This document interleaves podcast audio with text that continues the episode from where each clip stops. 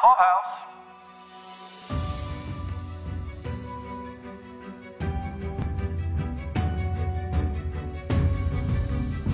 This is Lauren. This is Steph. And today we are covering Little Fires Everywhere, episode five, called Duo.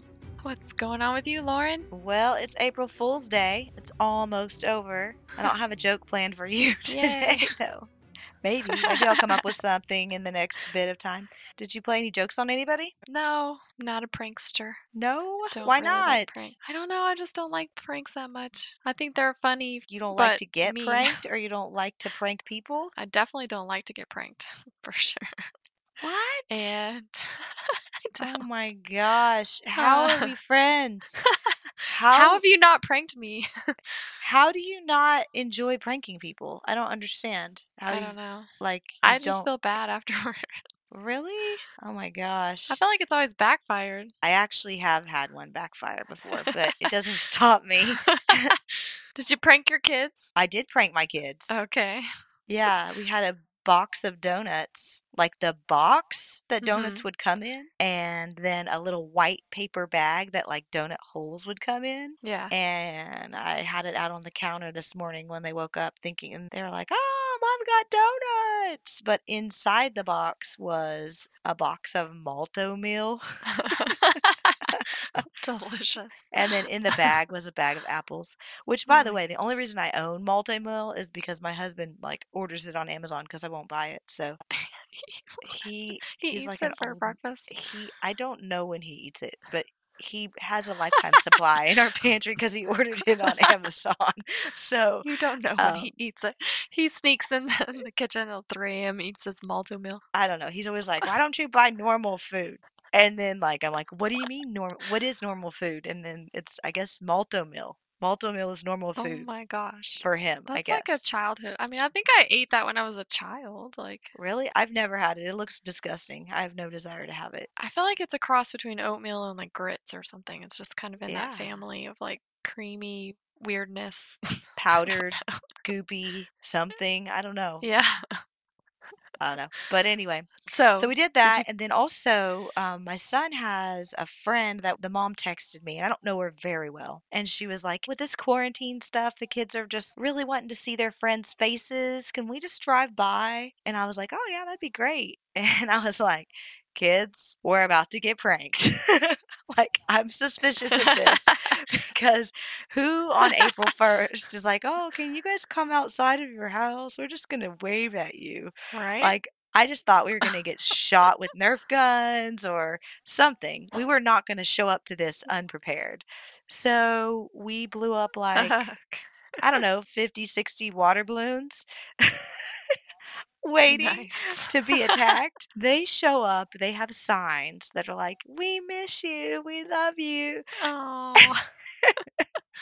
We still pelted their car with water balloons. I was saying, and then you still hit them with water balloons. And then we gave That's awesome. them, actually, my joke on my kids was I had a little special bucket of them that I went and gave their friends on the other side and was like, nice. here, get them back. So they got to drive by and get us too. So oh, that's, that's awesome. What makes me not a complete asshole. That was my peace offering. That's hilarious. Well, that sounds a lot of fun. It actually was fun. It, it prompted us to get in our car and go tell our friends we wanted to say hi to them because we missed them. And then we pelted nice. them with water balloons. Nice. I don't know. I, hopefully it's a good memory yeah. for my kids one day. Yeah, but uh, sure it is. I guess we're supposed to talk about Little Fires Everywhere, though. Yeah, I think we need to get going. So on this episode, I saw that motherhood, like they take us through a lens of motherhood where there's so much diversity. You see class, race, age, and socioeconomics um, determining different decisions that mothers make. Yeah, for sure. Do you want to start with Lexi? That's a big one. Yeah, we see her finding out that she is pregnant. Yeah. What did you think about the fact that she is choosing abortion without even telling Brian? It was a weird dynamic going on there because she was on the pro-Linda side of the whole B B and Linda and the Mei-Ling baby. And so she's thought about that and seen her family like support this other family. So she knows, you know, she's on the sort of adoption side of things. And she's even saying, like, will B B abandon her baby? And so I thought she would be a little bit more in tune to that. But I think she struggled when she tried to talk to Brian about it. I think. I mean, you know, I think she just got the feeling like he reacted to it in a negative way. And so she didn't say anything. I was surprised by that. I feel like they've been dating for a while. I really like what you just said because I didn't catch that. I didn't catch her views on adoption and how that doesn't seem to apply to what she wants to do whenever she's in the, I guess, the hot seat. It's her situation. Yeah, with her situation. So yeah, I was thinking about it and I just thought maybe she just felt her family would want her to keep the baby versus giving it up for adoption. Yeah, I think that she's trying to protect her reputation as a good mm-hmm. girl and her relationship with Brian and also her future at Yale. I think that a pregnancy yeah. changes all of those things in ways that she's not willing to change. So meanwhile, we've seen B B, who was hungry and fearful for her daughter's life, leave her daughter at a fire station, but now deeply regretful and motivated to get her back. Just seeing these stories compared right side by side, especially whenever you put Linda into the mix, who has wanted children forever mm-hmm. and hasn't been able to successfully, you know, have a baby of her own. And then now she's finally got Mirabelle, and maybe she is facing losing her and getting her taken away when she deeply wants and loves her. These episodes are getting even more emotional, I feel, as we go on. And so these topics are really hard to be decisive about. I find that I'm not really black and white about it. Well, I think that's when you've got a really good storyline um, and you've got a really good writing, is whenever you can see all the sides and you realize why people make the yeah, decisions that they make. You're given some perspective that your own life might not normally offer. Yeah, because even Lexi has a hard stance on it when she tells Brian no real mother would abandon her baby. Like, I feel like even Lexi, as she speaks, has a pretty black and white view on it when she's talking about Linda and the baby. It's like she has this sort of mindset, but when it's her, it's different, you know, when it's when it's your situation and there are these other factors for her, it's not so black and white for her, you know? Or is it? Absolutely. Is that how she made that decision so easily, you know? The other characters that have given their babies up, B B, for instance, or we find out Mia maybe did for a little bit. Uh, we don't really know yet. I'm assuming mm-hmm. that. We have reason to believe that they regretted it deeply and went to right. drastic measures to try to get them back. But Lexi's not going to have that opportunity here. And I'm wondering if she's going to be regretful or if it will affect the plot much with her. Well, what I thought about too was that she didn't she didn't end up telling anybody. She tried to talk to Brian. She didn't tell him. She tried to mention it to her mom and dad. She didn't end up telling them. The only person she told was Pearl. So this is a huge secret that she can now not tell them. She cannot go back and tell Brian or her parents. So that is a huge change for her. And when Mia is talking to her gallery agent friend, that friend says, it's your secrets that are isolating you and keeping you apart from things. And so now that applies to Lexi. Like, this is her secret. This is her. She's not, it's going to isolate her from Brian, from her parents. It's definitely going to change a lot for her. That's a really good catch. I like that yeah. a lot. I think they did a good job of showing that she's kind of struggling with it. And I don't know, I don't feel like she really tried to tell her parents because they were sort of in the middle of this fight whenever she tried to bring it up. But, you know, we've talked before about how Elena didn't give Izzy, you know, sort of the time of day when she's trying to talk to her or whatever. And now we see, you know, her little favorite, Lexi, also not getting her mom's attention either. But I feel like that's kind of not a fair judgment in the situation because they were, Bill and Elena were kind of fighting at the moment. Yeah, I I definitely feel like Lexi didn't really try hard for them to know. I mean, it probably had to do with everything. It was mm-hmm. not something she wanted to share. So when you were finally yeah. get the courage to share and then don't get to do it, then maybe it was easy to be like, you know what, I think I'm just going to not yeah. and I'll just do what I want to do, because having told her parents, I think a different decision would probably end up being made. I agree with that for sure. Yeah.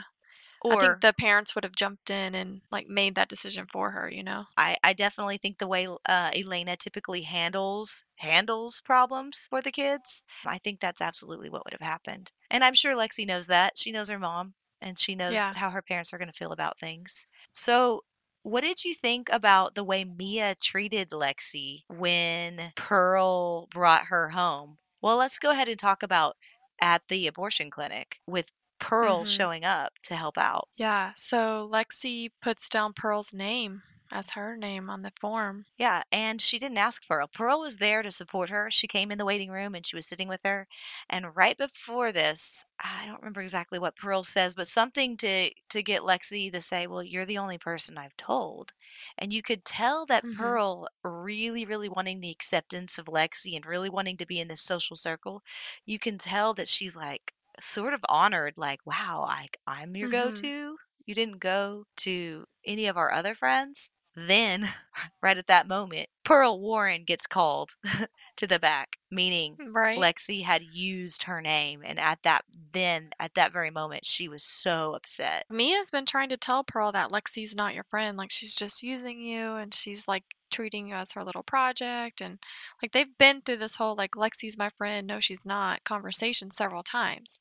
And so I think that Pearl saw that in Lexi at that moment, like, oh. It was hard to read. Like, I do think she felt honored to be mm-hmm. the only one told. But then I also feel like later she was like, oh, you're going to tell me, but you're not going to tell your other friends? Like, why am I okay to know this? Like, how am I different in a bad way? It did seem like a negative. Her only telling Pearl seemed sort of like a diss on Pearl for some reason. She definitely feels really hurt, and she definitely feels really used in that moment. And also her mom was right, which is also painful. Mm-hmm. Right. If you've ever had your mom telling you something that you don't believe is true, you think that they're wrong, and then they end up being yeah. right, it's uh, it's painful. Yeah. It's like, oh man, she's right. I mean, I'm kind of glad to see Pearl upset about it, actually, because she wasn't upset about the essay thing. And she was, you know, it's like she oh, gives Lexi these passes when people are telling her, like, you shouldn't let her treat you like that. Her mom saying she's not your friend. And then Brian saying, like, why are you letting her do that to you? And I don't know. I was kind of actually glad for Pearl to be like, what? Like, that's not okay. But she still was there for her and helped her and took her home yeah. and all that stuff. So I definitely feel like she handled it as graciously as you could handle being angry and hurt by somebody. Mm-hmm. She still did it in a caring way. I liked that she still brought her home and yeah. she still took care of her. Even whenever she was having that moment with her mom on the floor in the hallway. And, it, you know, admits to her mom that she was right or whatever and, and how hurt she was by Lexi. I thought it was a nice moment. She ends up telling her mom about Trip. Yeah. I thought that was a really special moment between Mia and Pearl because they've been so at each other's throats lately. Um, I mean, they started mm-hmm. the episode out where Pearl was so mad at her mom for not letting her go to the Richardsons, yet Izzy's allowed at the house. Like, that didn't make any sense. And rightfully right. so, I think. But now all of a sudden she is coming back to her mom and it feels like they are yeah. on the mend and she's sharing personal things with her mom. I was happy to see that Mia was sort of comforting and didn't overreact to Pearl confessing that she had sex with Trip because Mia seemed kind of volatile lately. She's been really emotional with Pearl. And so I'm glad that she like took that moment of like, oh, okay. And just talked about it. Yeah. Any of her shock came from the fact that it was Trip and not Moody. And right, not the fact yeah. that she was being sexually active at all. And I thought that was a comforting way to approach it. Right. I thought she handled it well for the situation. And she didn't get as upset as she is about her hanging out with Lexi. I, I'm glad she didn't sort of overreact to this moment with Trip because it really wasn't a great moment anyway. So I'm glad that her mom was sort of comforting to her in that moment. Yes, for sure. I know this is an extreme guess because they they were safe, but if we wanted to add drama here, could there be a Pearl and Trip baby in the future? Absolutely not. I do not think so at all. Okay. I just like I'm going to call a no on that one. That's fine. I just now thought of it, but I anytime two characters are getting it on, I'm always like, there could be a baby because well, yeah. I mean, in a, especially in a drama series. And especially could, something that seems but... kind of uneventful. it's something that could end up eventful. I was really surprised to see that Pearl and Trip kind of came back around to this and sort of seemed to make amends a little bit. I actually was proud of Tripp for sort of coming back and apologizing and checking on her. He definitely is developing into a nicer character than we know him to be. Because he's ignored her at school, and so I liked seeing him come back and talk to her, and he apologized and just was like, I've got nervous, and you're really pretty and you're really smart, and blah. So I don't know, I think they kind of mended the fence a little bit, and I don't know that I like the idea of Pearl and Trip being together, but I like that they came back and sort of talked it out. I mean, it puts poor Moody like off in the corner, and I just I, I feel so bad for him, because and it's gonna ruin those brothers' relationship too. Yeah, and I hate that. Yeah, I think Pearl and Moody are much more suited for each other, but Trip surprised me a little bit in this episode, so I was glad to see that. We find out that Bill is representing Linda, and Izzy brings the newspaper, and she shows them this New York Times photo yeah. that is a four hundred thousand dollars piece of artwork, and shows it to her parents and says, do you think this is Mia? I think it really does look like her.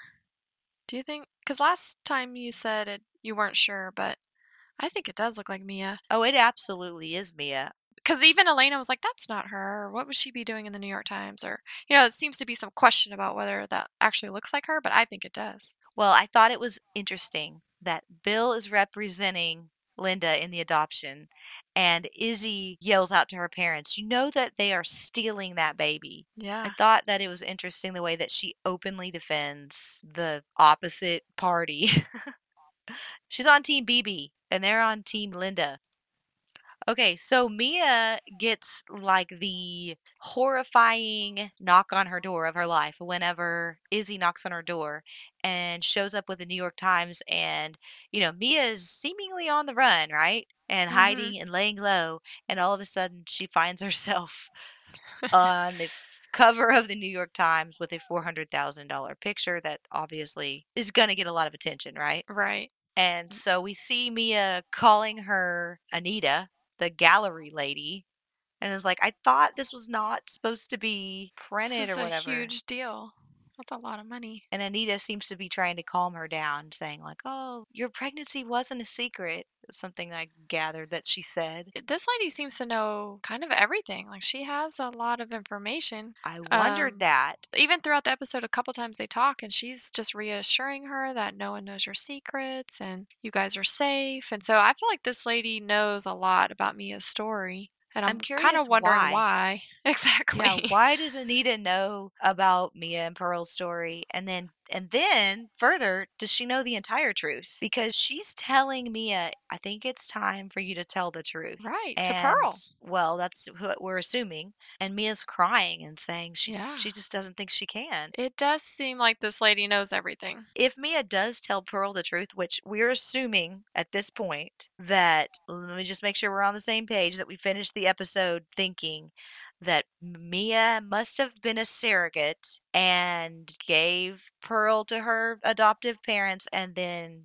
we think that she must have stolen her. Yeah. Is that I what you so. got out of yeah, it? Yeah, definitely. Now, it was never explicitly said, but there were a lot of things in right. the show that made us think that. So, in the event that that's the case, and that I'm getting that right, if Mia tells Pearl the truth, then what?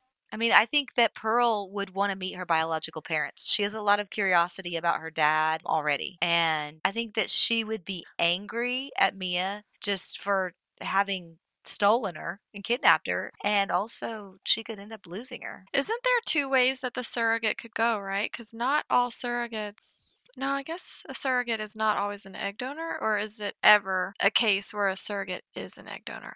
I think you can do it different ways. Okay, so she may be Pearl's mom. If she was, it wouldn't be as scary if you're the mom. Right. But what if she's only the surrogate and she's not the biological mom? That was my thought, is that she's not the biological mom. But if she was a surrogate, for whom was she a surrogate? Why? Was it for money? What made her do that? Or was it for a friend?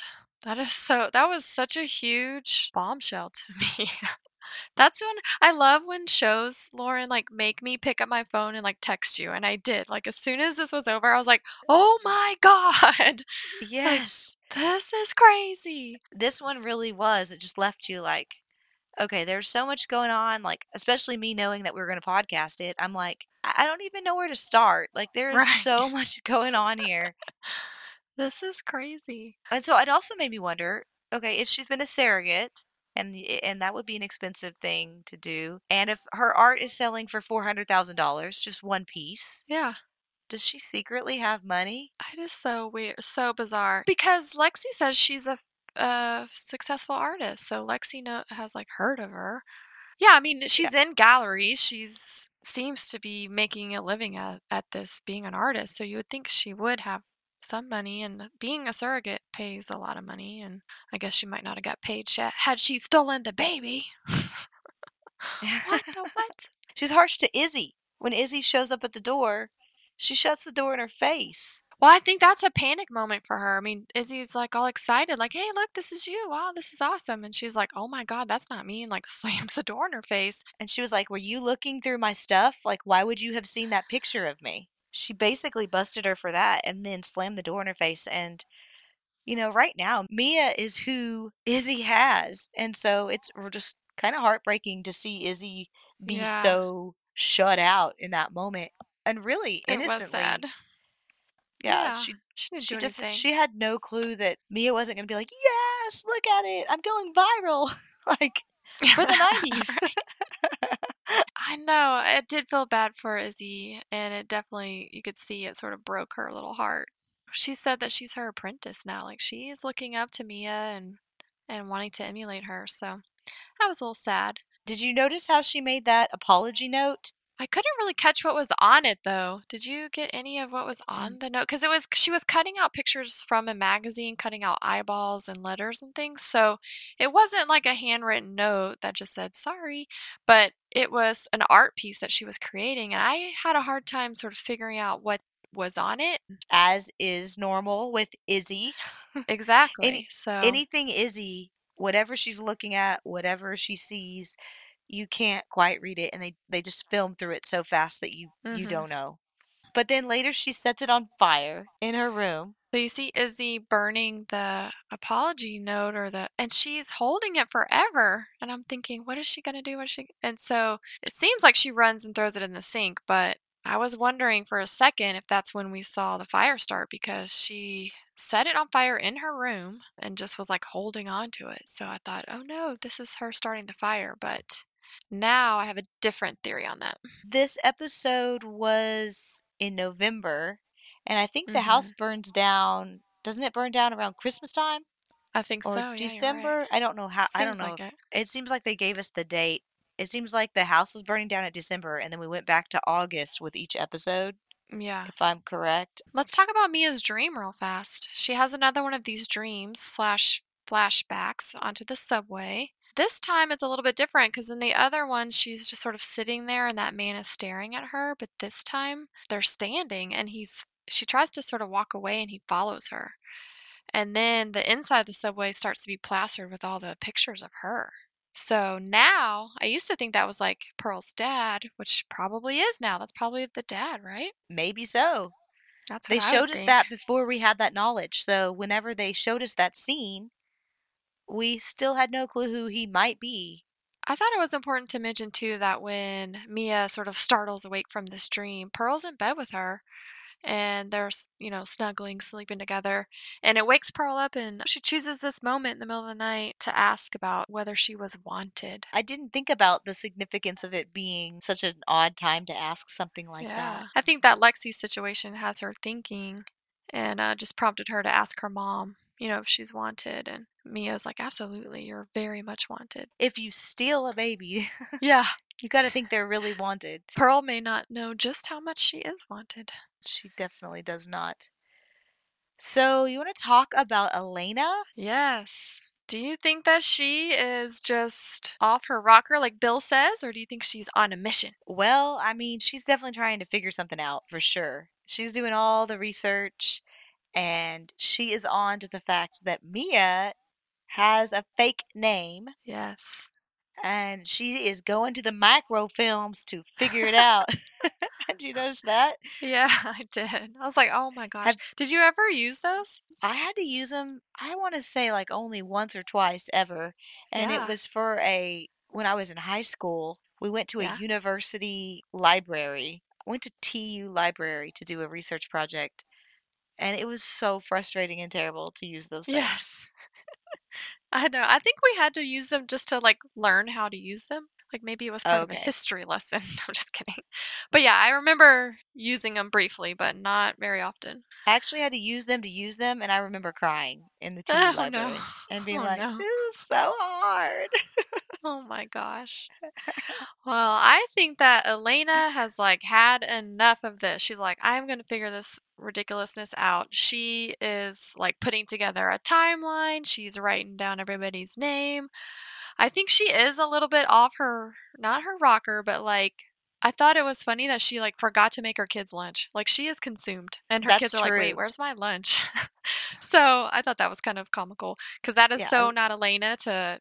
She's wearing like a baggy t-shirt and her hair's like halfway pulled up, which is, you know, she's every morning she's down in the kitchen in heels and pearls. So this is like really uh, affecting her and she is going to figure it out. I definitely noticed all of those things and completely agree that she is rattled by all of this and yeah. determined to figure it out.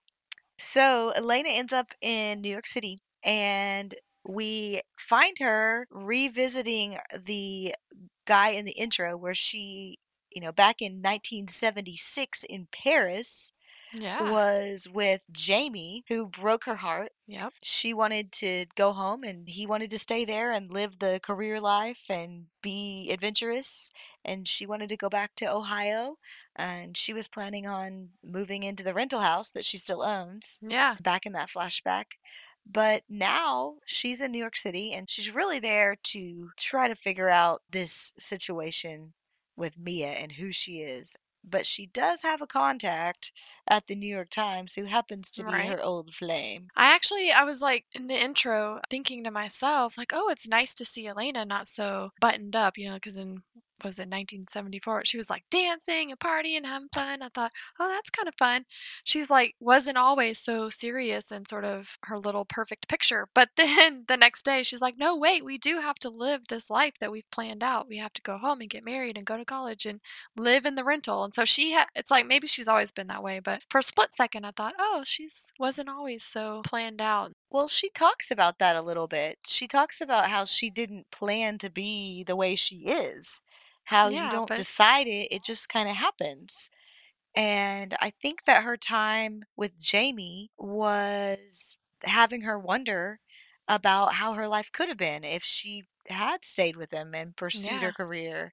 You know, not that she regrets her choices or anything. It just had her wondering and seeing, well, where is he and where would I have been? Because there were a couple of jabs at her about her job being like a local journalist in this episode. Even her own daughter says it whenever she says, are you mad that she might be helping B B or that she's in the New York Times and you'll never be, talking about Mia. Right. And then also Jamie seems to be pretty condescending about the fact that she's a local reporter and not yeah. in a more established, prominent newspaper.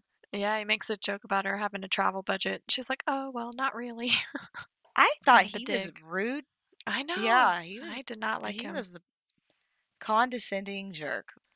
So did you notice when they were at dinner, he asked her about herself and she starts saying, well, here's what the kids do and here's what my husband does. Mm-hmm. And she doesn't say anything about herself. And he has to say, I asked about you. Yeah. So as a wife and a mom, have you ever felt that happen before where you yeah. answer about your family and really feel like sometimes you don't have much to say about yourself? Yeah, definitely. I think it's hard. I mean, especially putting your career on hold to raise your family. It kind of overtakes everything as far as your time and stuff. So it is kind of like that's your accomplishments. That's what you do. Is your family. So I can understand why she said that, but uh, it's sometimes hard to answer a question about myself. Like, what's your thing? I'm like, uh, I don't know. Like, I take care of my kids. But now I can say I have a hobby of podcasting. Yeah. I, I mean, I definitely agree with that. But the way she answered that question is actually pretty common, but it was also eye-opening for him to say, no, I asked actually about you, because I think as moms, we really do give so much to everybody else that we put ourselves last. And so yeah. it, it's kind of natural in a conversation like that to talk about yourself last. So it seems like when he's like, no, order a whole bottle and gets kind of flirtatious, it kind of seems like yeah. they're heading towards like maybe having an affair. But they have like a really weird twist. Like reminded me of Frozen one where like Hans. Yes. Oh my gosh, like, for sure. On the... I it definitely is felt just like, like Frozen. Yeah, it's just like Frozen. Like. Everything is seems like all lovey-dovey, and then all of a sudden, no, I don't like you. I thought that was very strange. I just didn't get it. I'm like, what is going on? Because he's the one who like says we should have dinner. He's the one who buys the bottle of, orders the champagne, and then he seems mad at her that she yeah. like came to him for help. I don't know. It's really weird. He calls her narcissistic and yeah. a sad life that sh- she never apologized for. Or that, and that she had never apologized. Yeah. And so I'm thinking this is important. This is an important thing to pick up on because as far as we know, she is faultless in the fact that they broke up. Like they just wanted different paths. And I don't think you can blame somebody for that. But the fact that she, he felt like she owed her an apology and she was, he said he was just kind of like testing to see if she would actually kind of come clean and yeah. apologize, but she's just the same and she, she didn't. I know. I thought that was so strange. So I don't really, I don't get that. I don't know what he's really wanting from her, but I thought he was really mean. I already have suspicions about Elena anyway. Just the fact that she had me with question marks when she didn't tell Linda when she knew that Mia might have been involved with the B B thing. So now that we know that he's got this dirt on her too, like, I don't know if these are somehow yeah. connected, but I feel like she... I don't know enough to say, but I definitely feel like she's hiding a big thing. That is my take on the whole Elena. That's an interesting prediction. It'll be very interesting to see what sort of comes out about her. But I think, you know, and then ultimately he does give her what she's asking for and that he helps her with the story. So, I mean, he does sort of move her along in this, but I don't, he was, had to be mean about it. I don't know. It was very weird. So through her digging and Jamie helping her, Elena figures out that Mia Warren is not her actual name, but Mia Wright, and that she had a brother named Warren. I thought it was interesting, too, to see uh, Elena jumps in the car and drives out to see uh, Mia's parents. And then here we go. We see Elena sleeping in her car and the cop sort of coming by to check on her, which I thought was really interesting. Really good parallel. I kind of liked that because I thought I didn't she was even so... notice the parallel of it that the cop yeah. checked on her and it was uneventful, right? You need to get out of this neighborhood. Yeah. It's not a safe neighborhood. I kind of like that. That story writers sort of, you know, she was sort of judging Mia and that she's sleeping in her car and then here she is in the same situation. So I kind of liked that. Very good catch. This, to me, was like the huge bombshell. She goes to see Mia's parents, the Wrights. And she's just talking, she says she's writing a story about Mia and she's talking to them. And so they say the last time they saw Mia was when she was pregnant. And she's like, oh, I'm sorry that you never got to see your grandchild. And they were like, that, we were never going to see that grandchild. That is not Mia's baby. Like, what? Yep. And that's the end of the episode. Yep. Oh, and that's how we know. I love cliffhangers. Yes. And that is how we know that she must have been a surrogate if it's not her baby. And that also proves that she wasn't biological. As well. I think Elena figured it out. And so now, based on this, is what I really do think that Mia set the fire because Elena's going to go back and what? Confront Mia and say what? And threaten what? And do what? Yeah. What is Elena going to do with all of this information? Yeah. Is she writing a story? Linda's family's in the news because of Mia. So mm-hmm. maybe, maybe so. Maybe she's going to use her journalism to out Mia. Yeah. Who knows? So now I'm sort of leaning more towards, well, I think I was already leaning towards Mia setting the fire, but I'm definitely leaning there now. But it's going to be interesting to see what Elena does with this information. I still have a hard time thinking it's going to be Mia because she's just been the arch enemy the whole time, sort of. Well, I guess Izzy has as well. But yeah. um, I, I think I'll still be a little surprised if it's Mia or Izzy. I think I still have to guess that it might be Pearl that does it. Just because hmm. I feel like mothers and daughters are very protective of one another, and yes. I feel like Pearl could end up trying to protect her mom somehow in this. Yeah. So along with Elena going to New York and doing all this digging into Mia, we see Bill sort of getting really worked up about this. I am questioning now Bill. I'm wondering, why is he so upset? He is like begging her not to go. Please don't go. You can't do this. Stay here. Like, what? Why is he so adamant that she doesn't go? Then he's calling her the whole time, leaving her messages. He says something like, I'm worried, but now I just don't know what to be worried about. Now I have like a big question mark around Bill, which I didn't really have before. I didn't think much of Bill like in terms of the storyline. Yeah, that's a good catch. I didn't really put a lot of significance in that when I watched it, but I do think it was an interesting thing to see. And now I'm wondering the same thing. What's up with Bill? Calm down, Bill. God, Bill. I don't know, Chill, man. Bill. Chill, Bill. So I want to talk about Linda having to give visitation rights to Aww. B B.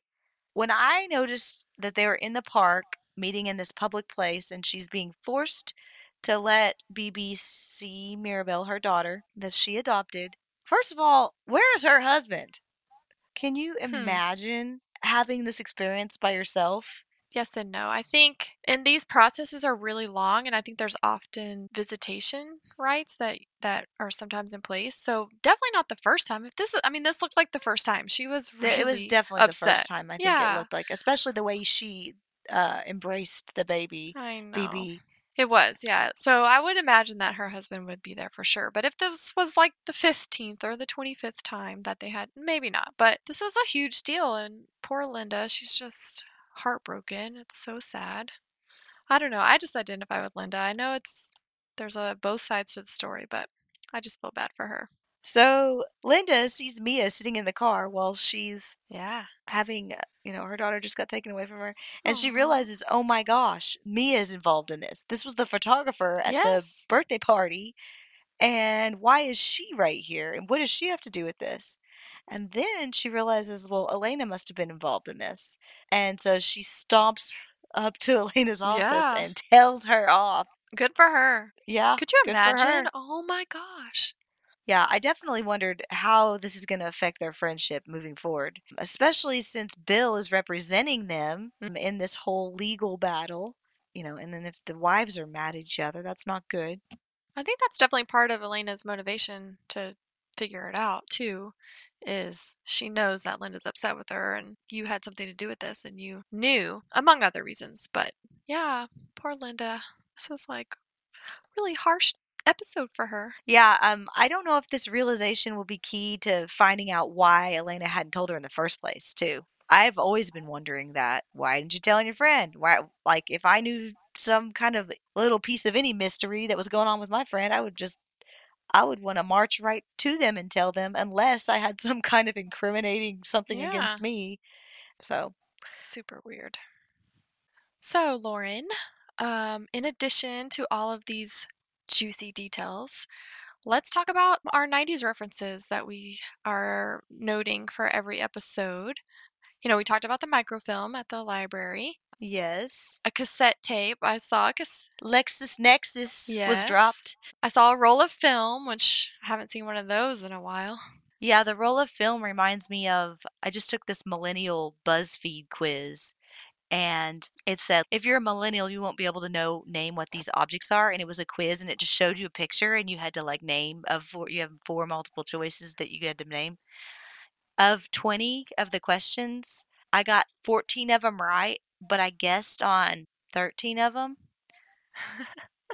So you guessed.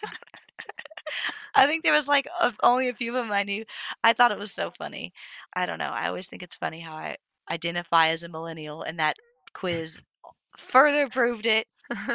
But anyway, my favorite thing that I saw with the nineties was the um, Alanis Morissette songs. I loved Izzy playing You Ought to Know on the violin. I thought it was very fitting, um, yeah. being such an angry song and with such passion. I thought, first of all, her violin performance, it looked like she really is a was it violinist? It was really good. But I also just love that song. I and know. You also mentioned last week that you wanted to hear Alanis Morissette. Yeah. I definitely thought they can't do this. They cannot do this series and not use, they've used so much good music. I'm like, if they mm-hmm. complete this and they don't put Alanis in that, I'm going to be really disappointed. I, I guess they heard me and they like quickly yeah. edited everything and put, put in two Alanis Morissette songs this week because yes, um, I thought that was sure. funny. Yeah.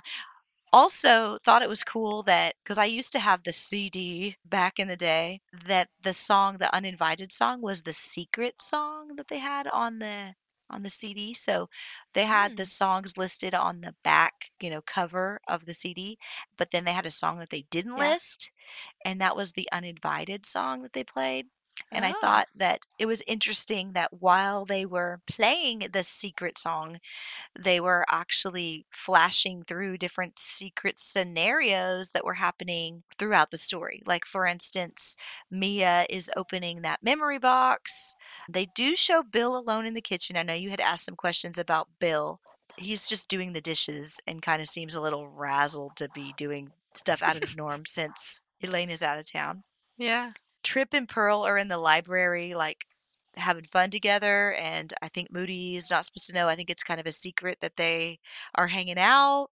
Lexi's in her car putting makeup on, which this is after her abortion, so I think the makeup is symbolic of her just kind of covering up what's really going on with her, trying to yeah. present herself just normal and well. And then also they have Izzy pouting because she sees Lexi, her sister, at Mia's house, Mia and Pearl's, which we'll get into that. And then I also, Mia was developing some film in her darkroom. And so we don't mm-hmm. know what's on that film, what might emerge. But I have a guess there, since the name of this episode was called Duo, and duo means like a pair of people or things, but especially in yeah. music or entertainment, maybe it's going to be another piece of the art.